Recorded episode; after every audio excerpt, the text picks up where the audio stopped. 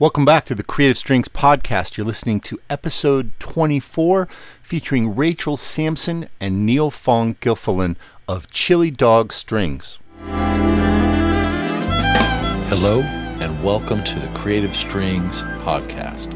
I'm Christian Howes, violinist, educator, and music business entrepreneur. I hope these interviews will inspire you to be creative in your life, in your art, in your business, in every way.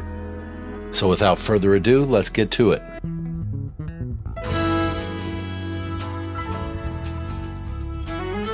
In today's episode of the Creative Strings podcast, I talk with two very good friends. Uh, um, they're partners. They're partners not only as music educators, but also partners in life.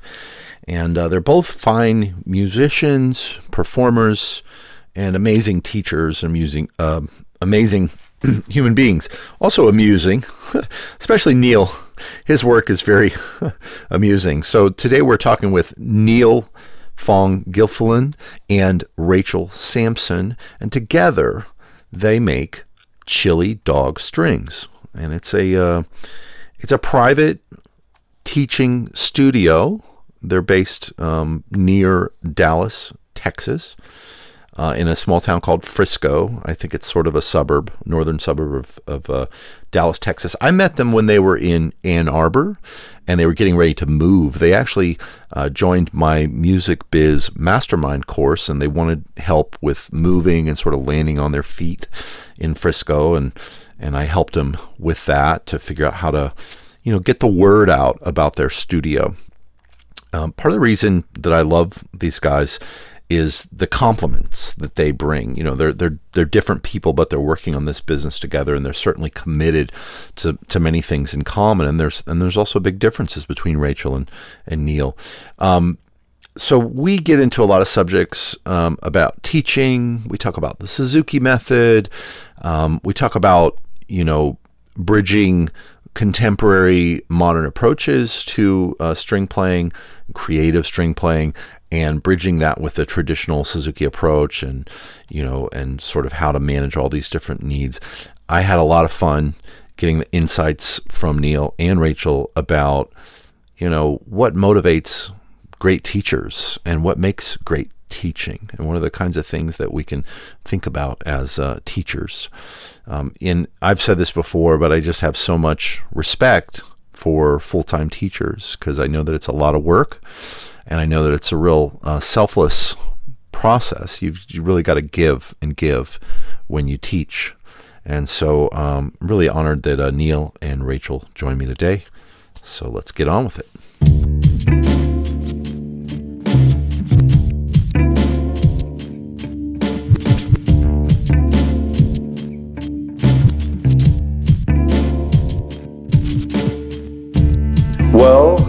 Guys. Thank you so much for joining me for the Creative Strings podcast. And uh, the first question I want to start out with was given that, you know, I know that you guys are both really high level performers and musicians, um, what is it about teaching that, because I think both of you sort of identify yourselves as being primarily teachers. You know, and correct me if I'm wrong. And what I'm looking, part of what I'm looking forward to is I know I'm going to get different perspectives from both of you. Even though you're husband and wife, you're obviously very different people.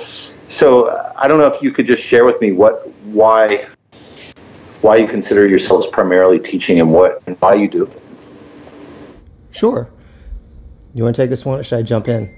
You can jump in sure. if you like. Um, the short answer is that it's what we really, really like to do. Um, both of us have have backgrounds from college studying uh, studying some music ed. That was like my related field, which is practically a minor. I think yours you were the same thing, right? Yeah, I was just shy of getting a, a minor in music ed. Right. Or I guess a double degree really is what it was gonna be. And and uh, and all through that process, both of us really loved private teaching. We loved gigging. We loved playing anywhere we could, but um, working at a studio and teaching was always a huge passion. And it just so happens that that's our main gig now. That's most of what we do, and we love it. So the short answer, that's what we love to do. So we do it. Yeah. Got it. And but when you took pedagogy classes in college, Neil, did you have a Suzuki Foundation for that, or was it a more standard music education curriculum? Standard music education curriculum, yeah. Yeah, I wasn't introduced to that until after college. And so those things dovetail, or do they conflict at all? Um, you know, I don't see I don't see any conflicts. Um, I did notice stuff that was just interestingly different.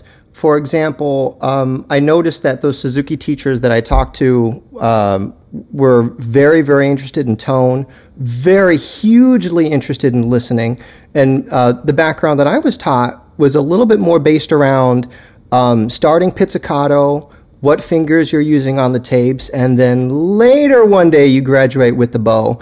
And um, I think that's one thing that really caught my attention, just that uh, everything being centered around listening and figuring out that sound you're making. That was a huge appeal. These are sort of two different um, communities, though, in a way, right? I mean, a community of public school teachers or school orchestra teachers versus a community of uh, private studio teachers, such as Chili Dog, Chili Dog Strings, which is your private studio near Dallas in Frisco, Texas. Um, and and I guess the other sort of almost separate community that I wanted to bring into the conversation is this the community of people that are interested in music outside of the classical string playing tradition. And I know that Neil has been, you know, sort of venturing into this for a few years. And I mean, Neil, uh, Neil's as far as I'm concerned, Neil, you've got a lot of great things going on as an arranger, as a composer, as an improviser, with all of your production knowledge. And also, Rachel is, you know, has been getting into it as well in the last couple of years. Uh, but you guys, I guess it's safe to say, have different takes on it. How do you see that, you know, coming into play in either of those other two realms we, we mentioned, whether it's public school classroom and or the um, private studios? I mean, why?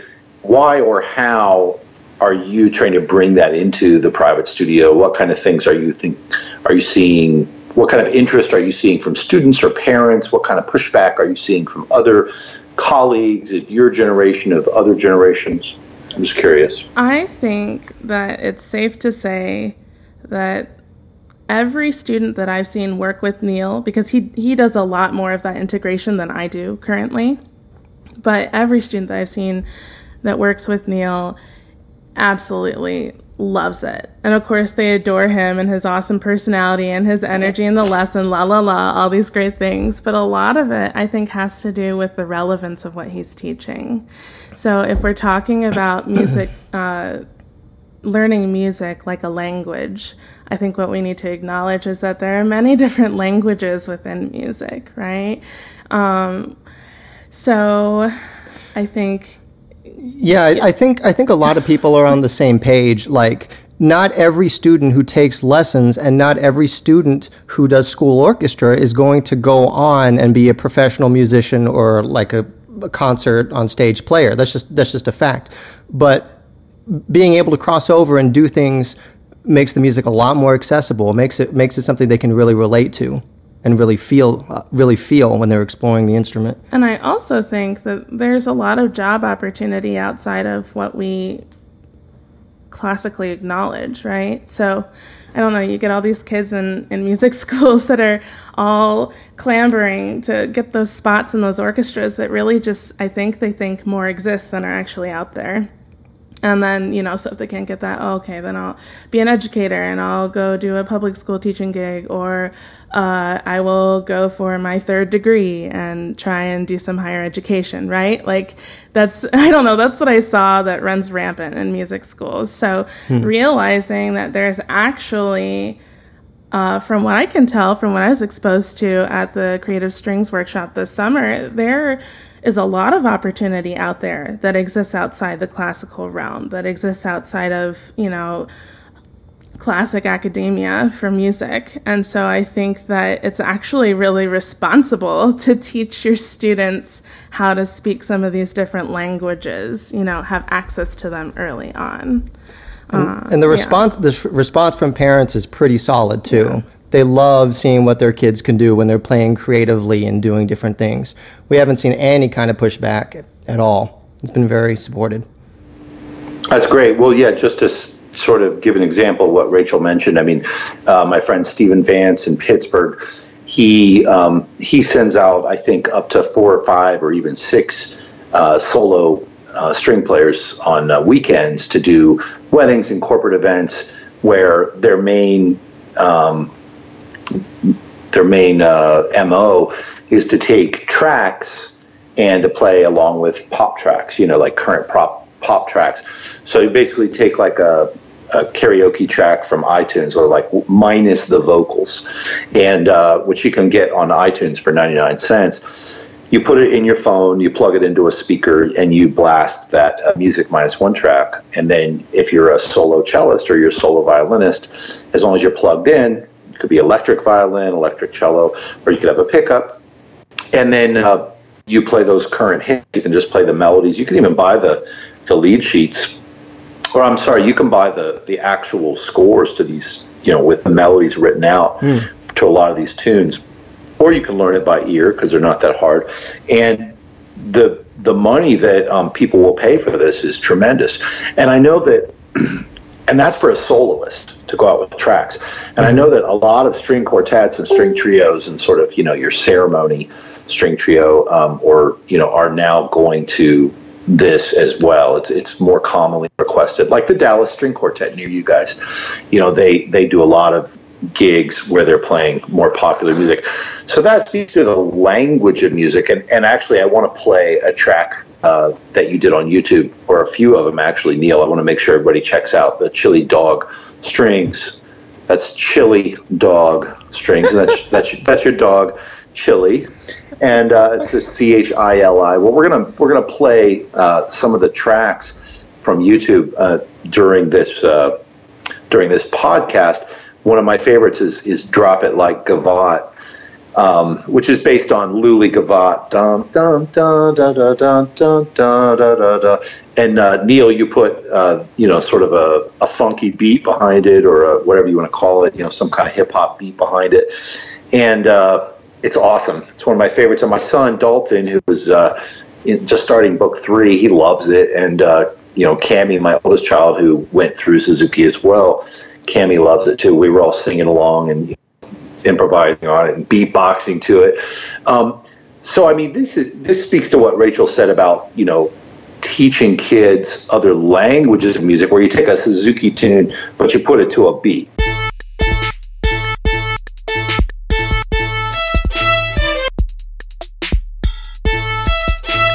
And now for my next number.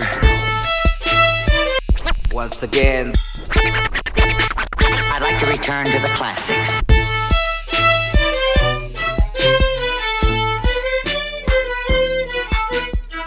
How do you divide up your, you know, your teach time or practice time for kids when it comes to this?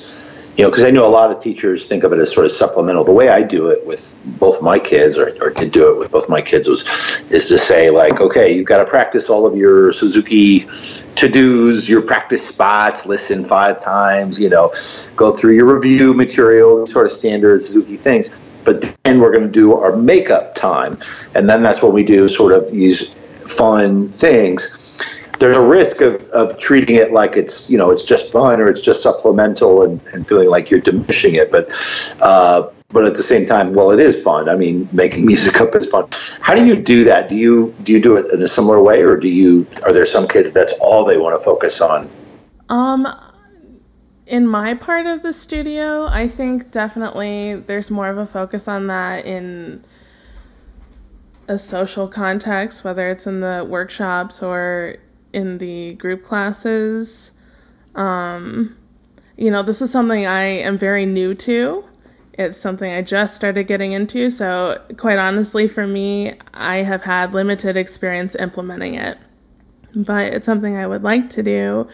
Um, so I I don't know. I'd like to hear what Neil has to right, say about right. that. and I mean, and that's that's fine. You caught up fast. You didn't grow up playing in bands and stuff, but you learned how to do it for um, for my students, it really ends up being it's not really like a cookie cutter thing. It really depends on the student. I haven't had any student who I had to fight them to not go all in on that creative type of playing.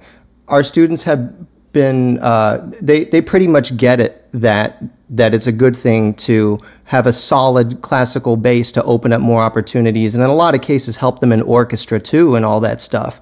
So, um, for most of our students, who, especially the ones playing in orchestra, they still want to do good in orchestra. So it hasn't really taken away from their classical chops at all. Um, and then there are some students, you know, it kind of depends on how we're helping them practice and what that looks like. But there are some students who it really does help to have, um, I don't know, 30 minutes where they'll work on their, their classical stuff and orchestra stuff, and then maybe an extra 10 or 15 where they get to work on them, those other places. Some do need it timed out and scheduled a little bit. So it really just depends that's, on the student. That's cool. I like that. Well, and I guess one thing that comes to my mind is I, I suppose, Rachel, if you had a student that really was showing an interest in improvisation or arranging or contemporary styles, you could say, okay, well, we're going to shift you over to Neil's studio, right? Oh, believe me, I've been tempted. yeah. But that's but but that's the interesting thing yeah. is we get we get to work together on it. Um, there are times when I'll jump in and I'll help Rachel's kids with that stuff, or uh, even even last week. I, I needed help with a really young cello student. Rachel came in and helped and did did her focus exercises and all this stuff, and it was great. Mm-hmm. So right. that's part of what we do work together. Well, well, yeah, I like I like the fact that you have different skill sets and different perspectives, and I, I think as as I understand it, Rachel is registered with all of the Suzuki books, and maybe Neil, you've been registered with just with a couple or something like that, right? Yeah, through through so, three different ones. So I'm guessing that Rachel has a lot of other uh, tools in her bag to bring out um, in certain areas that you don't necessarily have, and you absolutely go go to her for those things.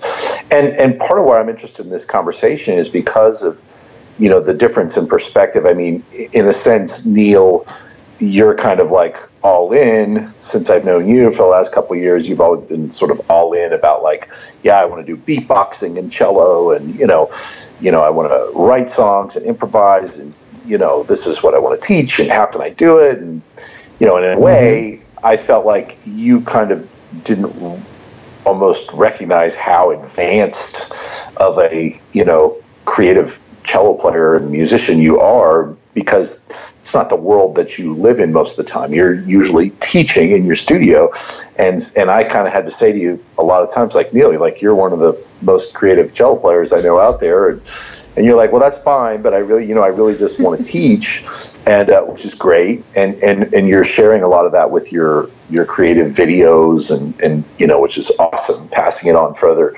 teachers. And I can't tell people enough who are listening, you've got to go to Chili Dog Strings uh, on YouTube and check out uh, Neil's videos. But I might have lost my train of thought there. I apologize. Oh, but yeah, so Neil's really all in. Rachel has been curious and or sometimes skeptical. I feel like, and, and that's that's that's why I'm. But that's what I like about this conversation with you two is is seeing this, you know, this these difference in perspectives. So Rachel, talk about your skepticism. I don't want you to feel like we're ganging up on you and you have to oh. you you have to like comply and be with us. I mean we really want to have a positive dialogue because we really want to know like how can we bring you know unify our community is really so, what we're talking about. Bring it on. I feel like you know I mean Chris I've known you since I started with Jenny and so like you've always sort of been around in my life and I noticed probably when I was in early undergrad that you were putting together those creative strings workshops and I think I had inquired like quite a few years ago, hey, I want to come check it out. And, you know, being someone who didn't understand how to not be flaky yet, I guess I just wasn't there yet. So I sort of let that thread go unexplored.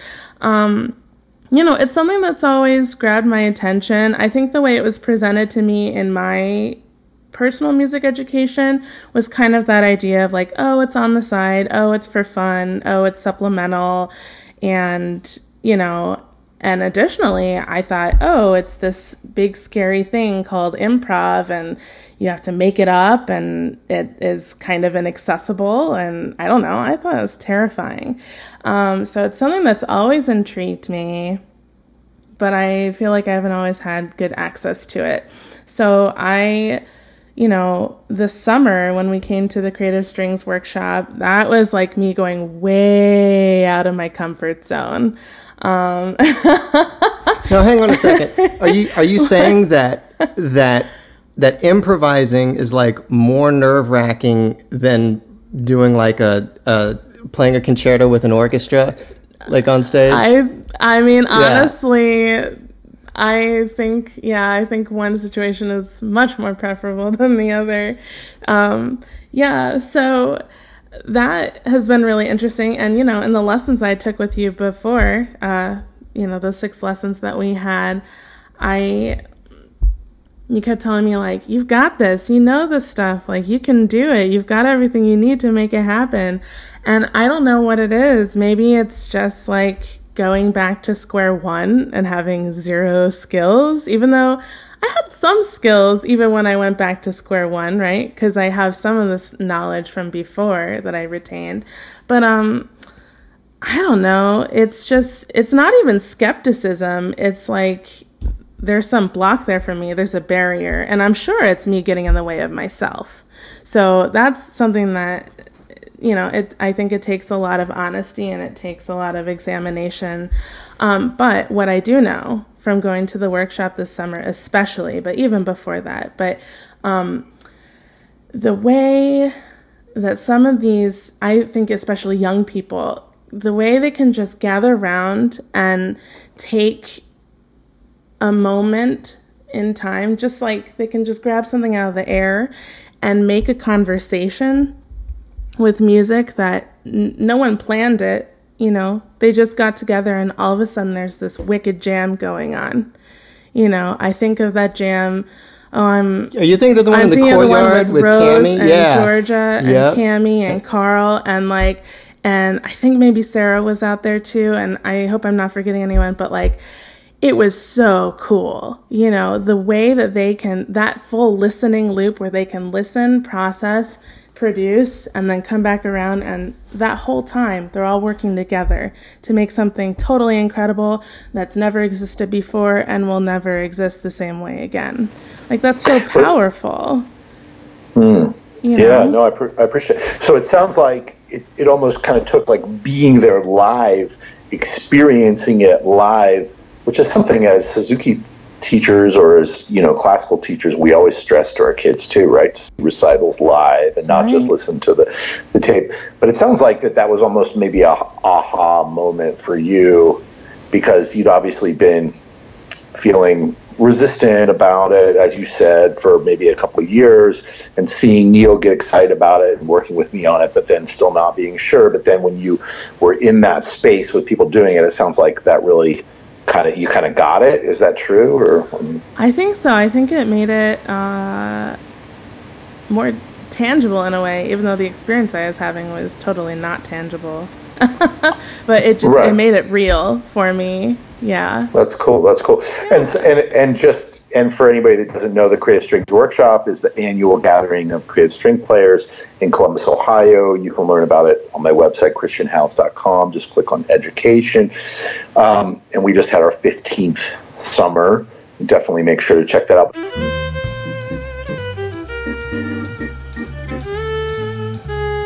I want to thank Electric Violin Shop for supporting the Creative Strings podcast. They've supported us ever since day one. They're a great group of folks. Uh, Electric Violin Shop is a cooperative employee owned company. It's as mom and pop as it gets, as far as I'm concerned. They're in North Carolina, but they serve a worldwide clientele of people who are looking for uh, support in getting their best sound, getting uh, their best amplified sound. And you know, there's a lot of ways to do that, and we've covered that in some of the episodes um, of the Creative Strings podcast. But my favorite thing about working with them is their phone support. And I'm so confident telling you that you're not going to get better, uh, more knowledgeable phone support about any questions you have related to amplified strings. So give them a call at 866 900 8400. Again, that's 866 900 8400. Or go to electricviolinshop.com forward slash creative strings. If you let them know that you heard about them from me and you do end up purchasing something with Electric Violin Shop, you will get a discount just for letting them know that we sent you.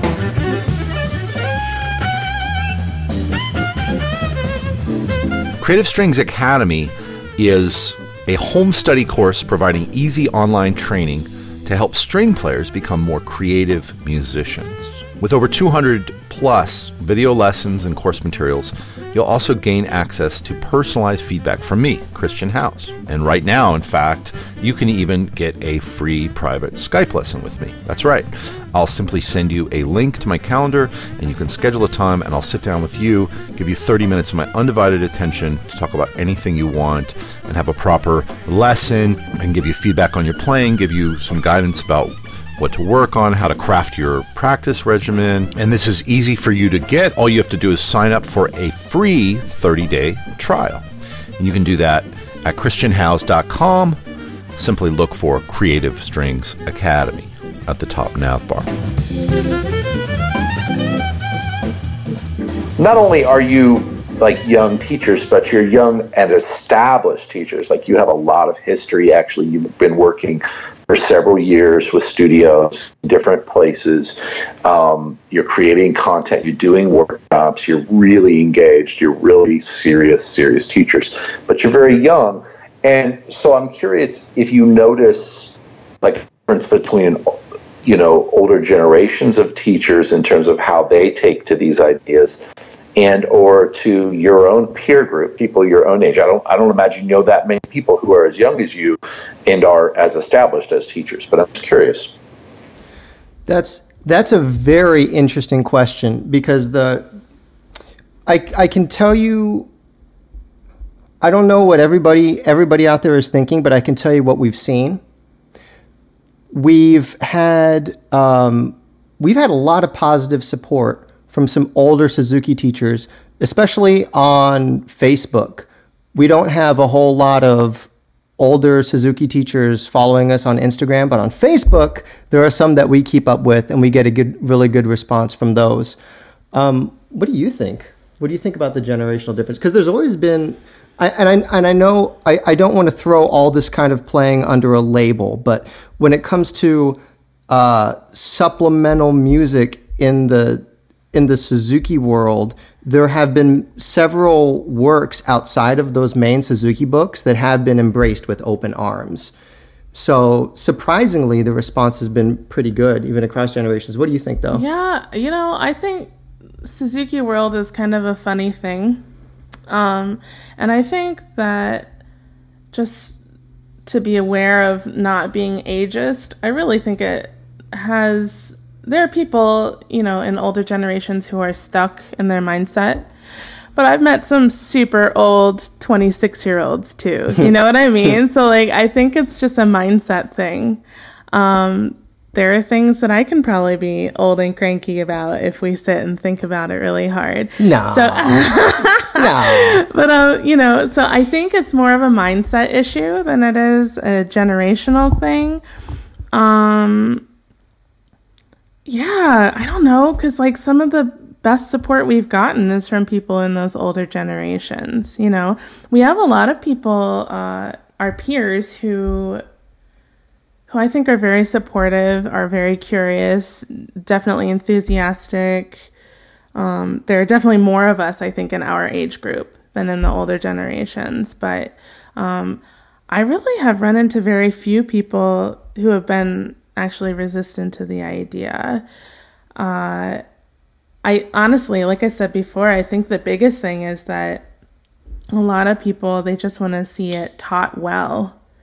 You know, like if you're going to do it, they want to see it really come to fruition in a way that their kids can actually use it, take it with them for their lifetime, not just like have one little workshop and then, you And know, it. like it's kind of a blip. So, um, I don't know if that really answers your question or it, if it makes for a does. What- juicy Yeah, it may it may depend on the it may depend on the person more than the generational I think gap. so. You know, it's that it's that Suzuki idea of like Suzuki imparted all of this wisdom on us, and then when we take that method and that philosophy, it then becomes that individual plus what Suzuki taught. So everyone is different. Every individual teaches their own style a little bit. Yeah, Yeah. yeah, that's that's a Yeah. good point. Suzuki Go Gilfillan, Right, Suzuki Samson, right, right. kind of thing. Because that's what it's all about. Yeah. Your own method under it. And uh, well, that that brings me back. So it sounds like you're saying, yeah, people um, of any generation could be for or against um, being more creative in how you uh, apply the Suzuki method to um, to teaching young musicians, and whether or not you're going outside of the books, whether or not you're introducing new concepts, and that I guess gets me back to well, I guess why do you teach, right? Because it, you're saying, well, the people they just care about good teaching. So, what is good teaching, and and why do you teach? Well, I teach. I teach for people. That's my biggest thing. It's really about the personal connection. There is nothing like working with a four year old for an entire year and teaching them how to problem solve and showing them all the possibilities that are available to them. Um, you know, and I think that sort of facilitating a way for parents and children to create a stronger bond through a specific activity, like learning how to play the violin, is really magical. you know, that's something in my relationship with my mom that no one can take away, you know? Like that's a very special bond that I have with her. Um, and there were a lot of ups and downs, but it was all very meaningful and really important to the way that my life has gone and what I see as important, you know. And this this you're kind of referencing the the triangle, right? The famous Suzuki triangle yeah. parent teacher student. I've heard people say uh, and disclaimer, I mean, I'm a Suzuki kid and Suzuki dad twice over. I'm not registered as a Suzuki teacher. So, um, but obviously I have an opinion. Um, but I've heard people say that, you know, they thought this was a horrible idea having the parents sit in on the lessons. Um, what do you say to that? I say Suzuki lessons are not for everybody. That's what I say. They're wow, not for everybody. Nice. Not everyone has to consume the Suzuki lesson, you know? But there are a lot of people where it works beautifully for them. And and it depends. Like I have some older students who their parents don't sit in on their lessons, but for little kids, the idea is that the parents are helping them practice throughout the week and we don't want to leave them in the dark. We want parents to know what's expected and what they should be practicing. So, especially for the tiny kids, it helps a ton. Yeah. Well, I know my experience having seen you know, having had that, you know, my mom being involved as, as the as the uh, the teaching parent, I guess. Um, I know what you're saying, Rachel. Like I experienced that, and also, um, you know, both of my kids, their moms. You know, they're. I mean, I, I witnessed that relationship, and I know personally as a dad that my relationship with my kids. Uh, there's so much foundation there from the time that we spent playing music together. So I, I can testify to that. That's um, beautiful. I didn't have that as a kid. I was just practicing in my room by myself, trying to see how fast I could play can can. Like I didn't, grow, I didn't grow up with this stuff. This is beautiful. Why? So, so Neil, why, why do you why do you teach? It's it's my favorite gig. That's that's the real honest answer. It's my favorite gig. I love helping kids figure out how to overcome obstacles that they have on their instrument, how to figure themselves out a little bit. Not like I have all the answers or anything, but I love seeing I love seeing students everything from being able to take ownership of what they're doing to be able to express themselves or to take pride in something that they worked on or wrote and be able to feel really good about working hard on that. I like it because playing playing music is something where even at a young age, kids can figure that out and see the see that their hard work paid off on it. Mm. Those are great great answers. Thank you guys. So, what makes a good teacher? what makes teaching good? I think a lot of it is empathy, understanding where a student is Yeah. at any age. Meeting them where they're at. Um, yeah. yeah, and and just trying to trying to figure out what's going on. Um, if if things aren't going as planned, why isn't it going as as planned? It might not always be that the kid just simply doesn't get it, or it might not even be. Um, I mean, it's it's important to consider how how ready is how ready a kid is to learn, like their mindset. Um, because the same formulas might not work for every kid, you know. So I think just trying trying to meet them where they're at and work with what you've got. What, what does that mean? Meet them where they're at. Can you give me an example? Because I've heard that before, Sure, but sure. Uh, for example, I, I think about this right now. I got a, I have a student who um, it would be. Let's see. I have, and everybody will be able to relate to this. I have a student who doesn't practice enough. Like that's the that's the general phrase. He could probably practice more. I'm sure of this, but um, what I'm what I'm working on now, talking to him and talking to his mom, is figuring out what's going on because it seems that when he does practice for a 30 or 45 minutes solid, it seems that he does get really distracted. It seems that he does have issues focusing, and um, I think I think what I think what helps make make a good teacher or help meet them where they're at is trying to figure out with the kid why why they're getting off track, why they're getting distracted. If if practicing if sitting down and practicing for 45 minutes isn't working right now, you can crack the whip or, you know, get mad at them in the lesson for that and try to guilt them into practicing more. But I think it's better when you can instead try to set attainable goals for them. Try to see what is going to set up a strong foundation so that they can start doing better. so you're, so you're teaching someone to to come up with their own solutions so that they can be their own teacher later. Is that what you're saying? Yeah, to, giving them tools so that they can guide themselves. I mean, that's that's what we want. We want them to to know how to practice. They want them to know how to analyze what's going on with their intonation or with their bow strokes or with their phrasing or why is it that my practicing isn't that productive right now? You know, just like getting to the root of all of this stuff. And, you know, first we help facilitate the removal of barriers and eventually we teach them how to do it themselves. And that's what I think is so cool is like, I mean, really, he teaches cello, I teach viola and violin, but really has nothing to do with that. It has to do with learning how to live your life, right?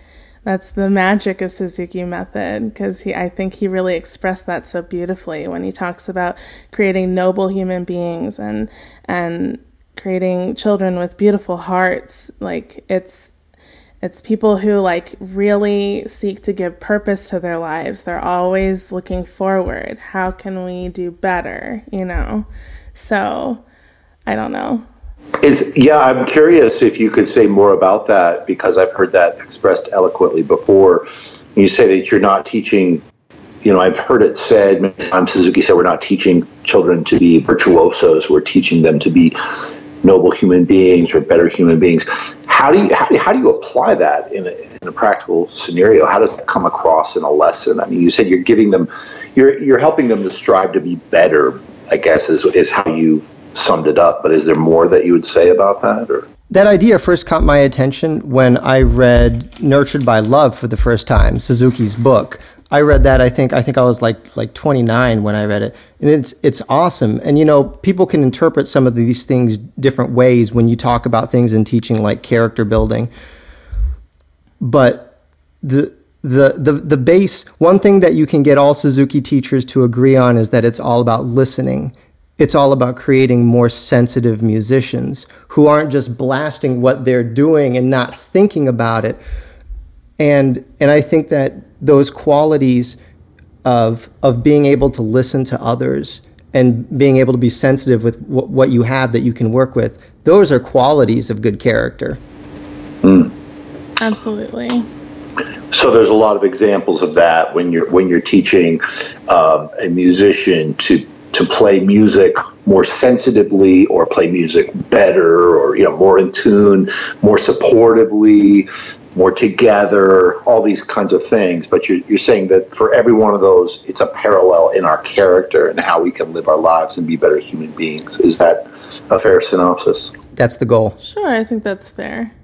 Yeah, and I and I guess that is different from what I hear from a lot of like, you know, more. Uh, I don't know if you want to say like uh, old school classical teaching. I mean, what's the difference? Is is the difference in sort of old school classical teachers? They're all trying to get them in fifth position, you know, right away with a big vibrato, playing really fast. Is I mean, how is that? You know, what's the risk of of of that kind of old school approach, or what's the difference between that and the Suzuki approach? Um, I think there's a lot of awareness in in the Suzuki approach of uh, the idea of success, right, and setting setting kids up so that their their ability always begets more ability, right? So, um, when you have a situation where you set a kid up for something that they've never had any experience with before and you give them very limited tools as to how to successfully accomplish it, I think it starts to uh, introduce this idea of failure, fear of failure sometimes. Um, at the very least, you know, like that's, an, in my opinion, that's not the best way to teach. And that is for sure an opinion because I know other people would say otherwise, and that's fine. But Got you know, it. I think there are ways where you can just show them this is everything that you're going to need to do a great job, you know? And like why I just I struggle with why you would want to teach any other way, right? Like why wouldn't you give your children all the tools that they need to like just do it well? And it's interesting that you say that because I, off the top of my head, I'm thinking of many times where I've talked to colleagues who will talk about their teachers and how mean they were, or like how things like things operated with with shame. And uh, when I think about like when I think about the the teachers that I trained with doing my Suzuki training, Tanya Carey, Andrea Yoon, they use so much positivity in their teaching. They didn't have to get negative and shame kids and, and do all this stuff that by the time those kids are like 30 have weird like blocks and issues going on from a mean teacher, you know? Um, I see. But- so I'm hearing that that there's a focus on virtuosity in these in some other methods, which may resort to this kind of using the stick or whatever. And and you're saying that's not that's, that's not a healthy thing, and so you want to try to use positivity and not focus so much on this like moving fast to this path to virtuosity. I just think it's a very limited approach. You know, if the idea really is to teach teach students ways to approach life, like if their life is always closed in on them and they're just constantly going to be worried about there's this stuff out there that I don't know how to do. I have an obstacle and I may or may not make it. The world is a dangerous place. I might fail. You know, that's a very limited way to exist in life. And I think instead, if you say, well, here are the things that I know that I can do, let's see what I can make of this, that's an extremely empowering way to approach your life, you know? And so, I don't know, that's the difference that I see. I, uh, I don't want to judge anyone and say like, oh, this is unhealthy, even though I might argue that. but you know, it, essentially, it's about you know like what's empowering our students and what's limiting them, because we're trying to remove those limits. and I think, and I, you know, it also, I guess, in the end, it sort of goes teacher, teacher by teacher, um, because, like, I, I, I brought up the thing about the, the thing about mean teachers just popped in my mind because, like, the, the when I think about great Suzuki teachers I know, they operated with positivity, so that ju- that just came to mind. But um, I know some Suzuki teachers who are like super. what? Nothing. Who are like who are like super virtuosic with what they did. Like they'll have tiny kids playing crazy stuff.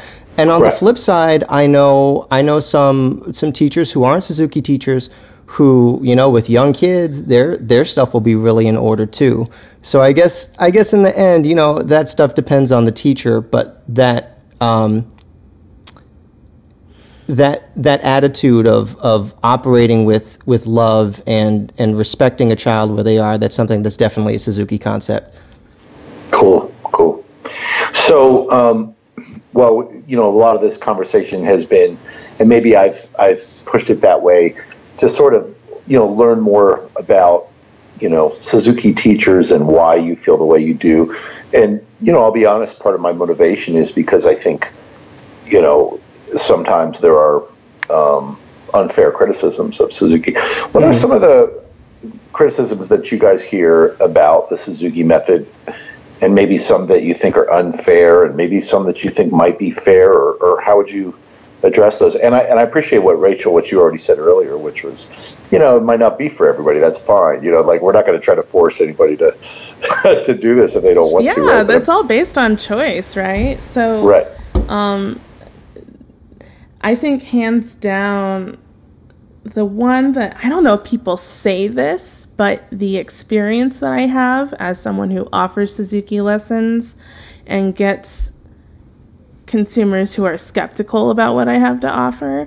I think it's the idea that I think uh, Christine Goodner, who's a a colleague of ours, uh, we do a lot online with her. If you want to check her out, she's uh, on Facebook, Suzuki Triangle Community. There's a lot of good stuff there. Um, but the idea that Suzuki is kind of a countercultural thing these days. It doesn't necessarily fit well within the modern structure of the family, at least here in America. You know, I think the way it was designed when Suzuki was alive was sort of a very traditional setup where, you know, even in his books, he will specify the mother will attend the mm. lesson with the child. Right. Right. And we know now, at least around here, like any possible way you can imagine a family being, that's how families are. Mm-hmm. So, you know, there's all sorts of structures. Mm-hmm. And I think the biggest difference is um, I think there are a lot more families where both parents are working. And so it's a lot more difficult to commit the kind of time and resources necessary to really successfully achieve a Suzuki experience. Um, so, and that's the number one reason why I say it's not a good fit for everybody. You know, first of all, I can't teach everybody. and and secondly it's just not a good fit for everyone whether it's you know the lessons aren't costing what you wish they would cost or you don't want to put in the time or you don't want to drive this many times a week to get to the studio you know there's all sorts of stuff like that. if you want to drop off your four-year-old so you can go grocery shopping yeah, suzuki method no, might not be the best use not. of your money. It just might it's a very expensive babysitter at that point. Yeah, it's not worth your time. it's not what we're about you know? So that's something that i think is very common, but it's not necessarily verbally articulated to me. Mm, but I just wanted it. to bring that to you. Uh, I'll, I'll say my number one thing. Actually, yeah. I'm I'm very excited to say this because I don't think I've ever said this on on record or anything. but I I was very skeptical at first. I got into Suzuki teaching because it lined up with a gig that, that I that I knew to teach at a to teach at a school, and I had to get Suzuki training, and like I was there. I was what I don't know, maybe I was like 20, 28 or something like that. I'm 33 now. And uh, I just remember just just when I went to get that training. At this point, at this point, I knew some good Suzuki teachers, so I was on board. But for years before that, my biggest thing I heard was Suzuki students don't read music, and that's all I had to hear for me to go. Well, that's no good. Like sight reading is important for. I like. I didn't even like look into the other side, you know. But even now, it's like we'll we'll be communicating with people who are who are interested in lessons or whatever. And sometimes that's the first thing we'll hear like oh but we want our kids to learn how to read music. Right, and it's right, like right. you know I, have I've heard that there are some old school uh, teachers out there who maybe at the start didn't do as much note reading but now like note reading classes for kids are the norm assuming that they're old enough to read. Right. And it's pretty standard stuff. Yeah yeah. Yeah i started reading when i was I started playing when I was five, and probably didn't start reading until I was seven or eight. But hmm. my reading is very strong, and and I've seen that my kids started earlier. I think Dalton started reading when he was even four, maybe. So, Mm. so I guess they've they're or maybe five. I can't remember. But uh, how how do you have a age where you start kids reading generally, or is it does it fluctuate? Well, Just uh, curious. My philosophy on it is around the time that they can somewhat master the reading of their first language. That's, Oh, got it. That's when it's Okay. appropriate to really go into that full on. That being Oh, said, okay. there are a lot of activities that we do with music theory, sort of like pre music theory activities that we do in group class where they're getting a lot of that information and they just don't know what it is yet. And that is what I think is most appropriate for them at that stage of development, you know? And the cool thing is when you don't put pressure on it, be like, you have to learn how to read this music, Right. you must understand this theory. They do great, you know? So when you take that out of the picture, um, yeah, so. And one one more criticism um, that I've heard that I, I think I, I think it's worth considering is I've heard some people criticize that it takes a long it takes I don't know how long it takes, but there's a lot of music, especially in the beginning, that's based on uh, very s- similar kinds of scales. M- A lot of Mozart, a lot of Bach. Then you move to Beethoven, and uh, so that's that criticism that that kids aren't exposed to to a lot of different sounds and from different places or whatever. Um, however, I have noticed that um, a lot of teachers do end up bringing in other things, kind of like we're trying to do. And even even on our YouTube channel in our playlists, we have some stuff that's organized by book for what the kids are playing, but we also put our jams and encourage kids to listen to different stuff with their instruments, what people are doing now with with their with their players. Um, I know a ton of my students have seen your video of you playing crazy, playing some Gnarls Barkley on violin and getting blown away by that, you know? So, Well, and that's that's a really good point too. I think about the difference between uh, a method and a collection of repertoire. And obviously, Suzuki starts with Twinkle, and I've you know both my kids spent about year on Twinkle, and I think it was appropriate. I was there, I witnessed the whole thing. I think it was appropriate for various reasons. But um, I agree with what you said. Like a lot of Suzuki teachers, they take it on themselves to bring in additional repertoire that's age appropriate or level appropriate, and and I and I think that's important too. And and but I think that people need to recognize that Suzuki teachers have that autonomy um, to use what is in the, the books and and also to to to to borrow and share from within the community and develop their own approach. So that's great. I appreciate you making those distinctions. This episode of the Creative Strings podcast is brought to you in part by Yamaha. Uh, Creative Strings depends on Yamaha. I depend on Yamaha. And string players and educators around the world depend on Yamaha for their support in so many ways of music education. I've been working with Yamaha for over 20 years, and I'm really proud to be affiliated with this great company. To learn more, you can go to yamahastrings.com. I welcome you to get on their email list and uh, and learn more and let them know that uh, you heard about them from me.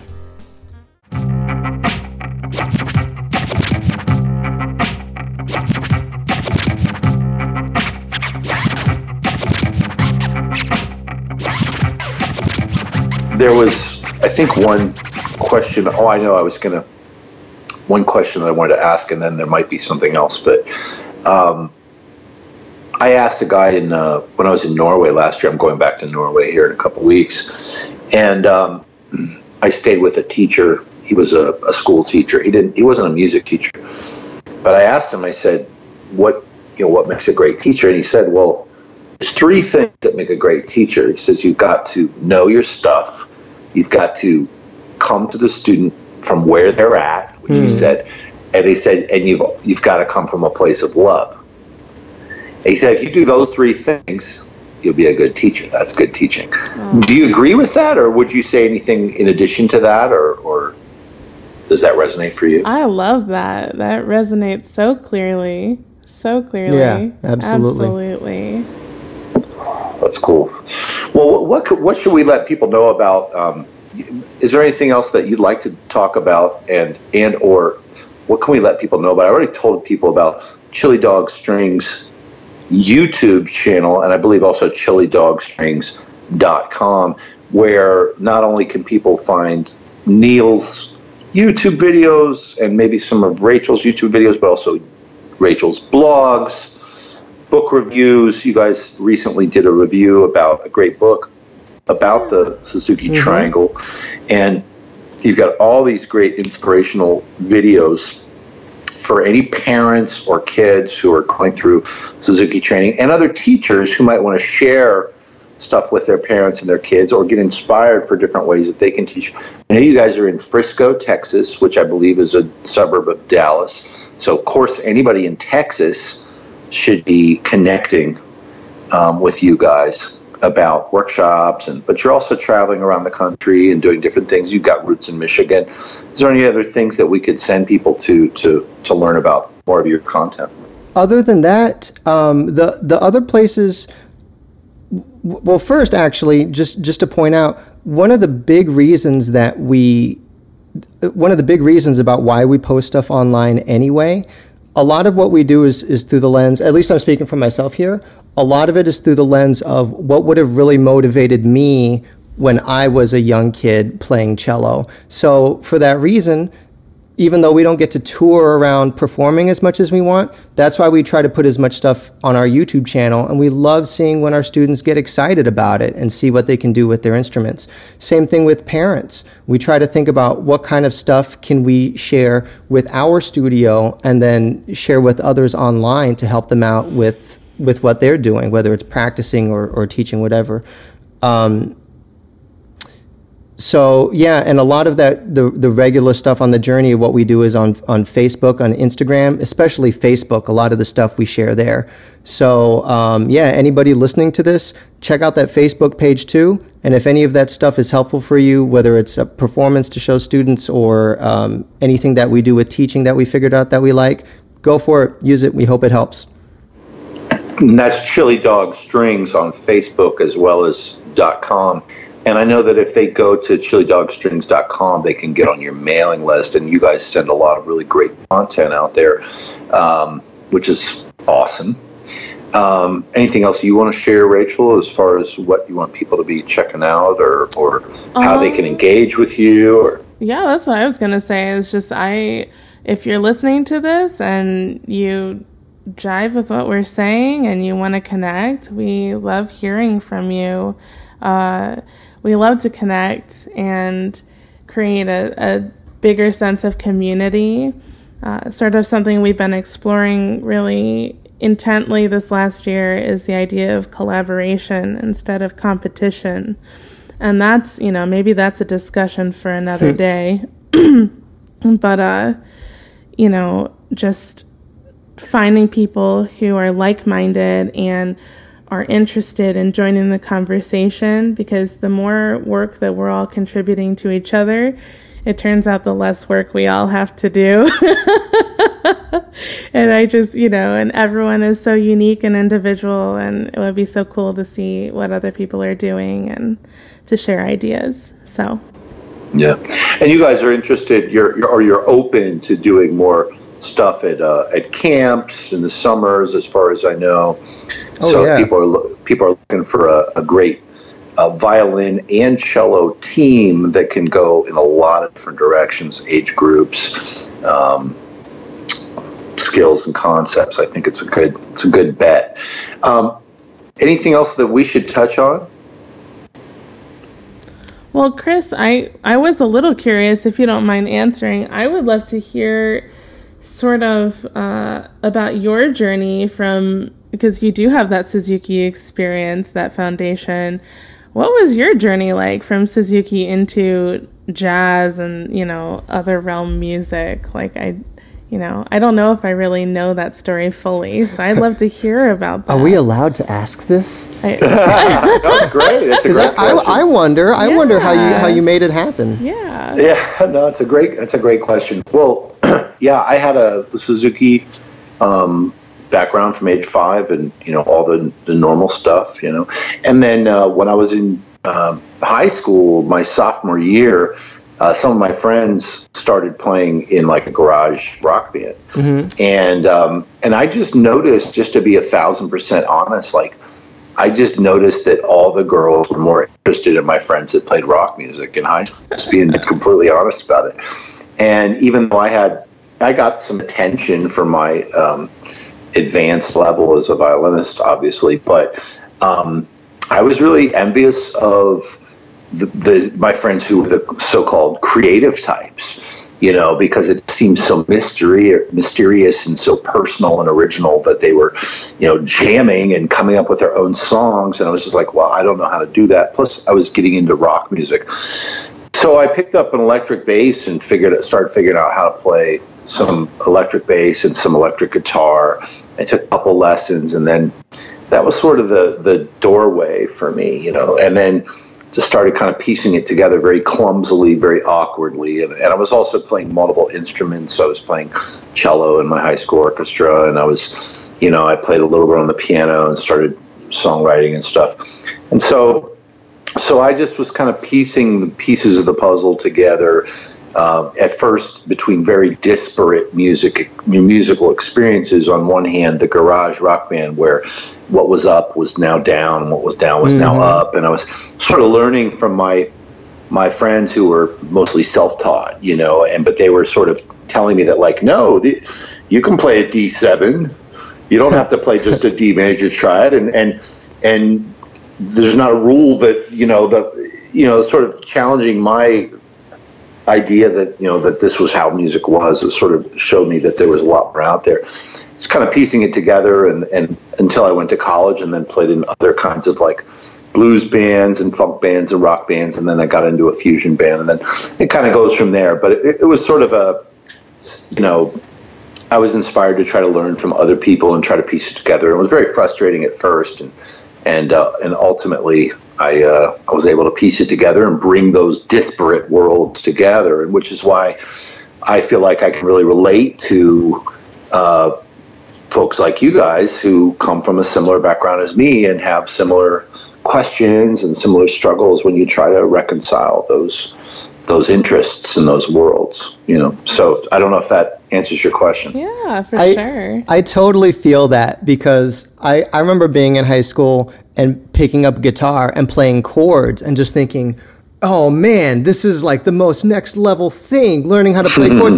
And then th- that feeling of being able to bring it later on the cello when I realized you can play chords on cello. And it's like, wow, cello cello's even more cool than I thought. And then the same thing, it's like I remember scratching and, and mixing on the turntables and thinking, oh my gosh, these rhythmic complexities, this is amazing. And then later, when I realized you can do cool rhythmic stuff on the cello or violin or viola, what? Like, I don't know if, if you had moments like that where you do something on another Yeah. instrument and then when you, you try it on your own instrument, you just kind of just open new doors. Well, yeah, it was it was all about trying to copy the um, the lead guitar solos on Led Zeppelin and Jimi Hendrix records at first for me, and then eventually it came. Then it was trying to copy Stevie Wonder's voice, or Yeah. you know, or whatever, and you know, eventually trying to check out the left hand of whoever, you know, McCoy Tyner on the piano, and you know, hmm. and eventually, yeah. But it was that was I remember because that was probably like 1986 or something like or 1988 i remember that kronos quartet played on the tonight show and they played purple haze. And i remember thinking at that time well a mixture of excitement and a mixture of um, uh, what's the word? Uh, being disheartened because i thought that it was my idea. Oh, no. I thought, I thought, you know, this is my idea. I was going to be the one that unveiled, you know, Jimi Hendrix on violin to the world, and here Yeah. Kronos Quartet beat me to it on the Tonight Show. but, um, but then I remember clearly thinking, seeing like, oh, this is this is going to go somewhere.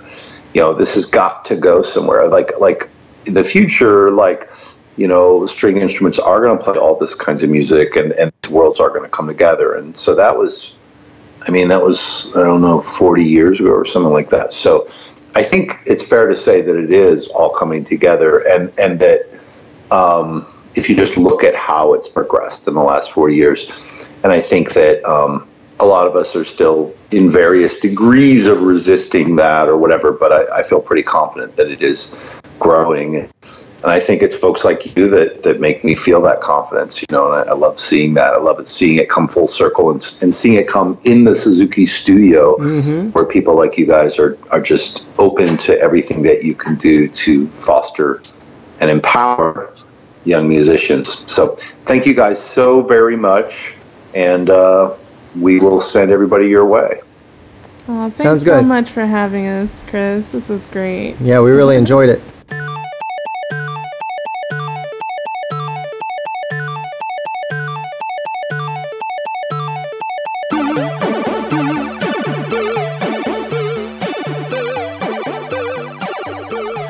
Thanks for checking out today's episode with Neil and Rachel at Chili Dog Strings. Um, I'd love to hear about your um, takeaways. What did you think about this episode? What what did it prompt or provoke for you?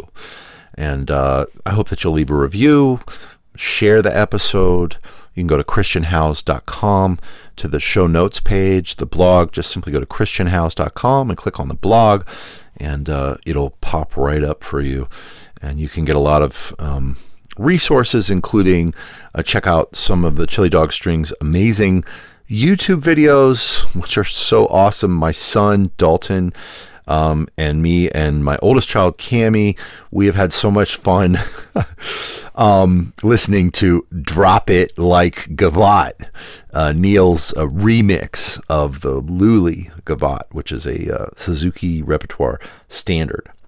Um, as always, make sure you're subscribed on iTunes or Stitcher or wherever you get your podcasts. Again, I would love for you to leave a review, and you can always reach out to me with any questions, requests, comments at chris at christianhowes.com.